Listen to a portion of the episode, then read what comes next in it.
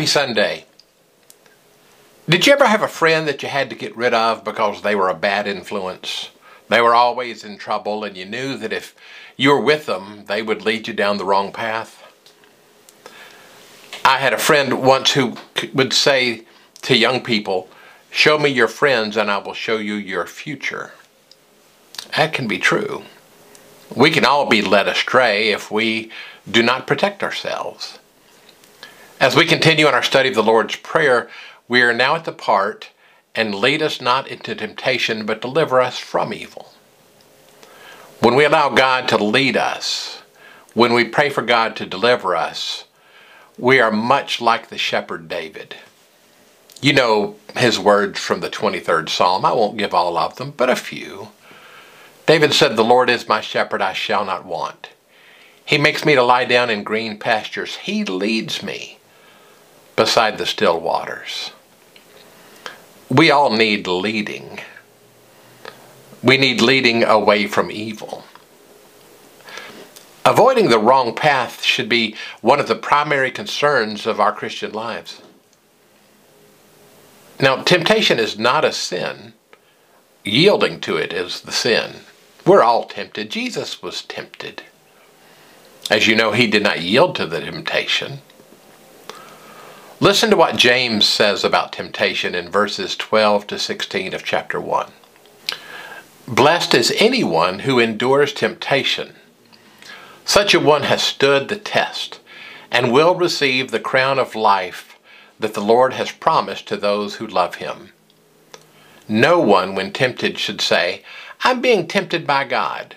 For God cannot be tempted by evil, and he himself tempts no one.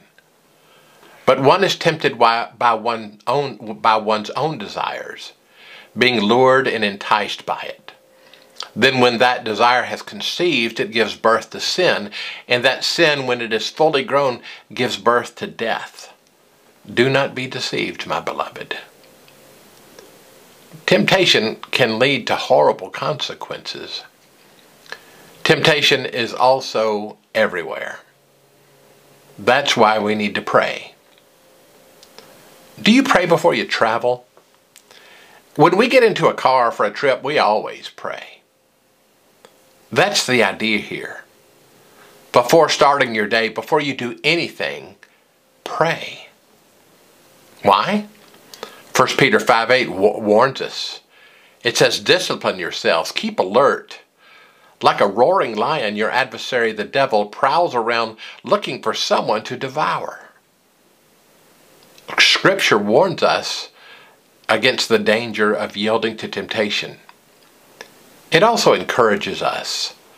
2 Thessalonians 3 3 says, But the Lord is faithful. He will strengthen you and guard you from the evil one. 1 Corinthians 10:13 puts it this way: The temptations in your life are no different from what others experience, and God is faithful. He will not allow the temptation to be more than you can stand. When you are tempted, He will show you a way out so that you can endure. I began with Psalm 23. Sometimes we don't want to be led. Sometimes we're bad sheep. The prophet Isaiah spoke of this in Isaiah 53 6 when he said, All we like sheep have gone astray. We've all turned to our own way.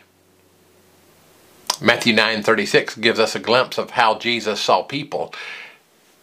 Matthew tells us when he saw the crowds, he had compassion for them because they were harassed and helpless, just like sheep without a shepherd.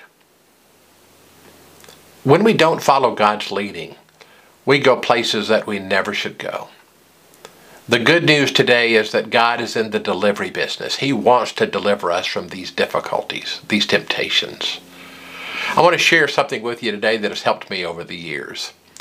When I am tempted, I respond in this way in my mind.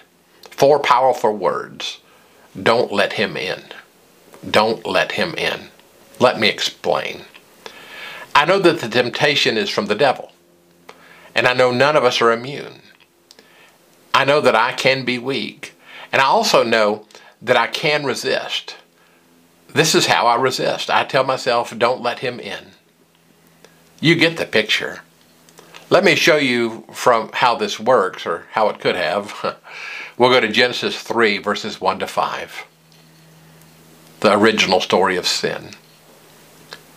The serpent was the shrewdest of all of the animals the Lord God had made. One day he asked the woman, Did God really say you must not eat uh, the fruit from any tree that's in the garden? Of course we may eat fruit from the trees in the garden, the woman replied. It's only the fruit from the tree in the middle of the garden that we're not allowed to eat. God said you must not eat it or even touch it. If you do, you will die. You won't die, the serpent said to the woman. God knows that your eyes will be opened and as soon as you eat it, and you'll be like God, knowing both good and evil. Adam and Eve let the devil in. They had a choice, and they blew it. And the consequences of their yielding to temptation have caused chaos for this world. They let him in. We need to pray for God to protect us from temptation and to deliver us from evil. I encourage you to pray daily for God's protection. If you're not in the habit of asking God to lead you, I promise it will change your life. He's the best guide ever. Pray with me. God, this is seen and listened to by people all over, and I thank you for each one of them. And all struggles are different. All temptations are perhaps unique to the individual, but others go through it. I pray that they would seek your leadership and your guidance and your deliverance, and that we would do that every day. Thank you for being so good to us. In Jesus' name I pray. Amen. God bless.